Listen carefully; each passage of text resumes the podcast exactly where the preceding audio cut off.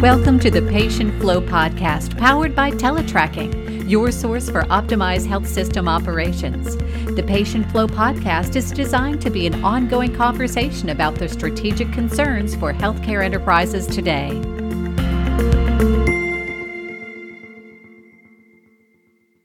On today's episode of the Patient Flow podcast, teletracking Susan McLaughlin sits down with Dr. Irene Agostini and Dusty Chavez of the University of New Mexico. In just two years, the University of New Mexico has experienced tremendous results moving forward from a paper based system to an electronic bed management system. They begin by sharing their three keys to success. So I think the first thing has been a real passion for uh, wanting patient flow so we could do better patient care and really using that to drive it. The second thing was engaging our senior leadership and having a leader who really owned the process and to some degree lived and breathed it for the first year, certainly. And then the third one is to be tenacious and committed to moving forward. There'd be setbacks, but we would continue to move forward to hardwire the process at our organization and to have to live and breathe that every day. I, I would completely agree with Dr. Agostini. Um, really having the passion for people and making sure that we can care for the people that needed our care.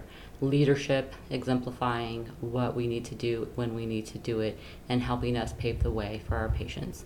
And the tenacity to not step away when the going gets tough or when it becomes uncomfortable, but really becoming comfortable when it is uncomfortable.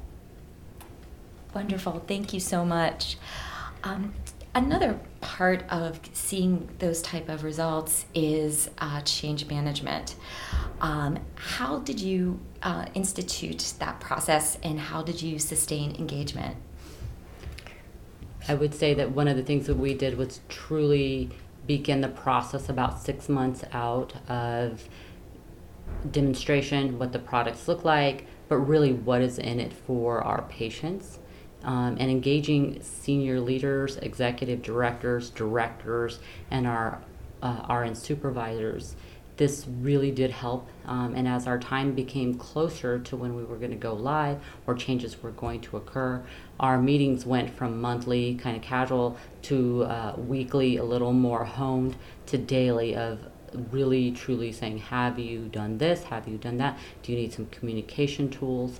Um, and when we went live, we set it, our command center, in the heart of our administration to show how important it was not only to our clinical folks, but to our C suite and allow for barriers to be removed very quickly or for compliments and kudos to also go out uh, very quickly we also have been able to sustain this change management because the benefits are there and have buy in with every level of the organization.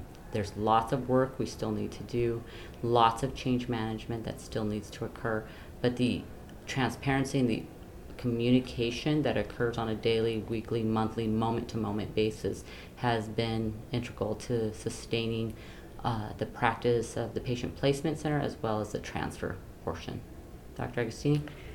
Um, I think one of the things for me was that even early on, we really talked about as as powerful of a software program as this is, as teletracking is, that the software doesn't actually do anything. It's the people who have to do it. So really pushed everybody to say that it's us and our processes, and this is a really powerful tool.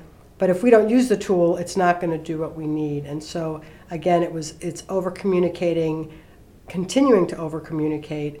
And then again, um, you know, as we all talk about early wins, we saw that with our uh, with our EVS or housekeeping, and that really helped to drive the process um, as we move forward for getting to the to the harder work, which is again getting physicians to start to start to understand and learn patient flow. Wonderful, thank you again. Uh, we're very pleased that you were able to join us here in Naples. Uh, could you just uh, share what you've enjoyed about being at the conference with us this year. Thus far, the location is fantastic. I can't say enough about getting some sunshine and humidity all at the same time. Um, I I really really like that we're able to solidify what we're doing in a place that other people know of what flow is, what queuing theory is, what um, how this affects patients and how this affects institutions and the, in the long run of how we sustain for the people who depend on us. Um, our lunch that we were so graciously invited to today with other academic facilities was something I hope continues and that I hope that we would be able to attend to several times a year at least to get connected with these folks. It helps us with our processes, the unique um, and hopefully never terminal academic work that folks do that's basically sends our new physicians, our new nurses, our new PTOT um, folks out into the communities and allow them to be better practitioners overall. So I would agree with everything Dusty said. I just want to also comment on our speaker this morning, um, Doug Dietz from GE. Really opened my eyes to you know have really a, a, software engineer who makes equipment looking at healthcare in a whole different way with a beginner's mind and creating um, an amazing way to um, take care of children who need MRIs. And it brought for me thinking about a whole different way of how we can make healthcare more user friendly to um, people who don't live and breathe in it every day. So that was, was great for me too.